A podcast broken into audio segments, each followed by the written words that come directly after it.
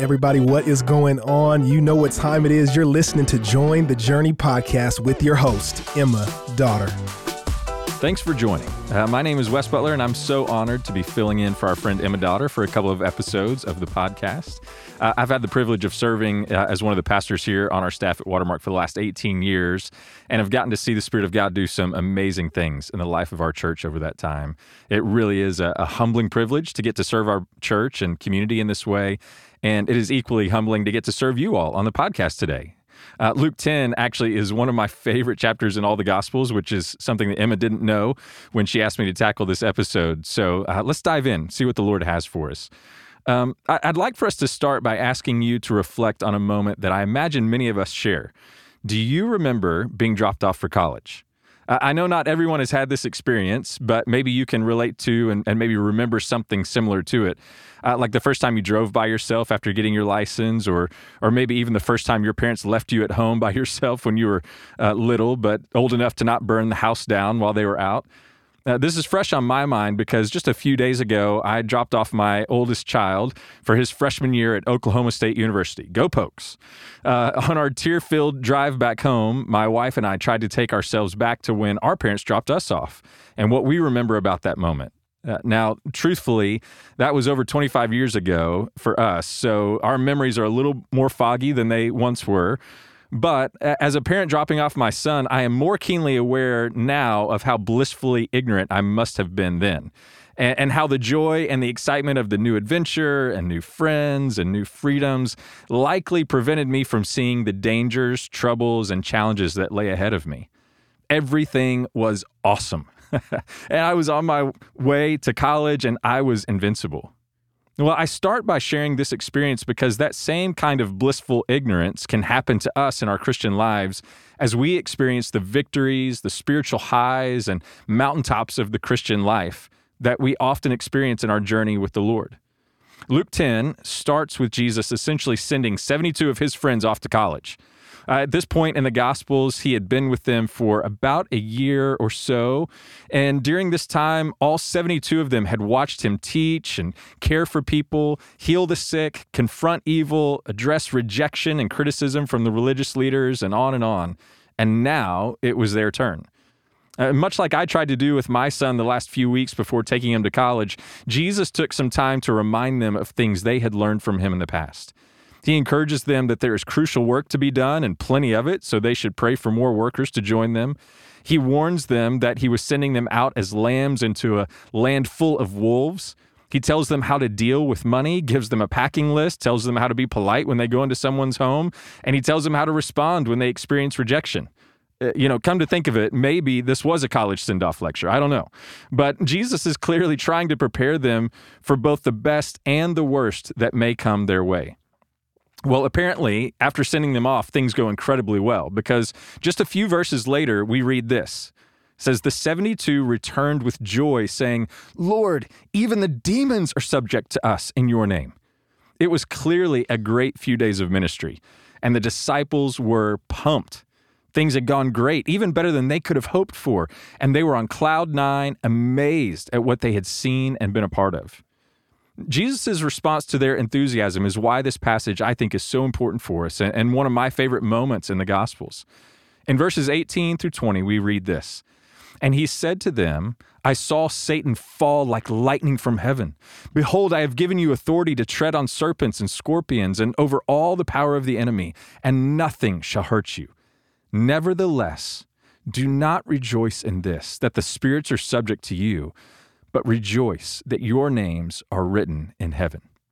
Now, Jesus doesn't squash their enthusiasm. In fact, he, he affirms it and even confirms it with uh, you don't even know how good it is type of description. Uh, commentators aren't sure if what Jesus says he saw was an actual literal vision of Satan falling or, or whether he's just speaking more figuratively.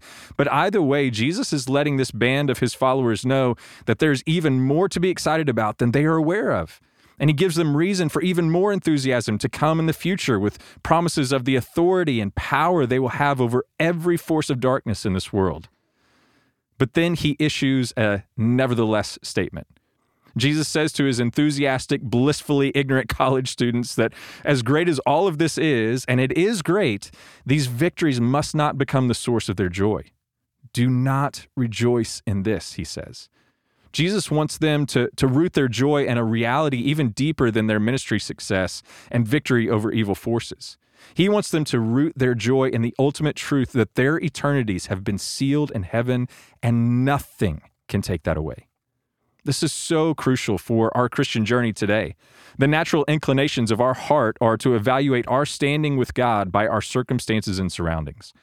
It could come in the form of a really great Christian conference or retreat, like many of our young adults will experience at Awaken over this Labor Day weekend, where the spiritual highs of those moments create emotions of joy and gladness and feeling so close to the power of the Spirit of God. Or, maybe it comes when we experience the victories of parenting, when we see one of our children maturing before our very eyes, memorizing scripture, or even taking steps of obedience and baptism. It could be breakthroughs in your battles with sin or in the reconciliation of a broken relationship that you have, or maybe the salvation of a coworker or friend that you've been praying for for a long time. Now, these are all really good things, amazing things, and things worth celebrating.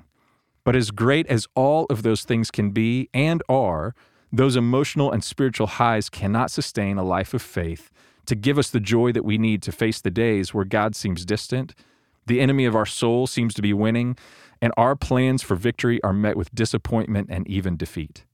So, Jesus nevertheless is for us to help us, that we may be reminded of where our ultimate source of joy is found, and recognizing we have a sealed eternity that cannot be taken away. In this passage, Jesus knew that hard days would come and were coming for his followers and all 72 of these friends. For some, it would be just a matter of a few years later when persecution would scatter them all over the globe and they would watch family members and friends be thrown in prison, be tortured, be killed for their faith. Jesus knew that what would sustain them in those times would be the promise of eternity and the presence of the Father and the certainty of that hope. It is what will sustain us too.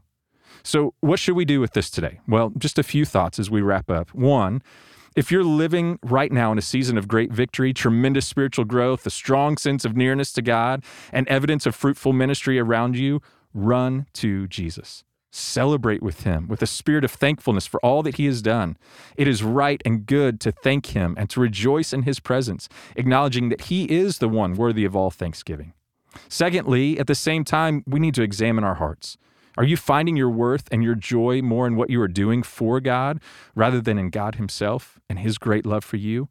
If so, you are on shaky ground that could all change tomorrow. So stop. Remind yourself that the unshakable, unchanging reality of who you are has nothing to do with how well or poorly your life is going these days. Your assurance and hope is found in the unconditional, steadfast love of God, who has written your name in heaven.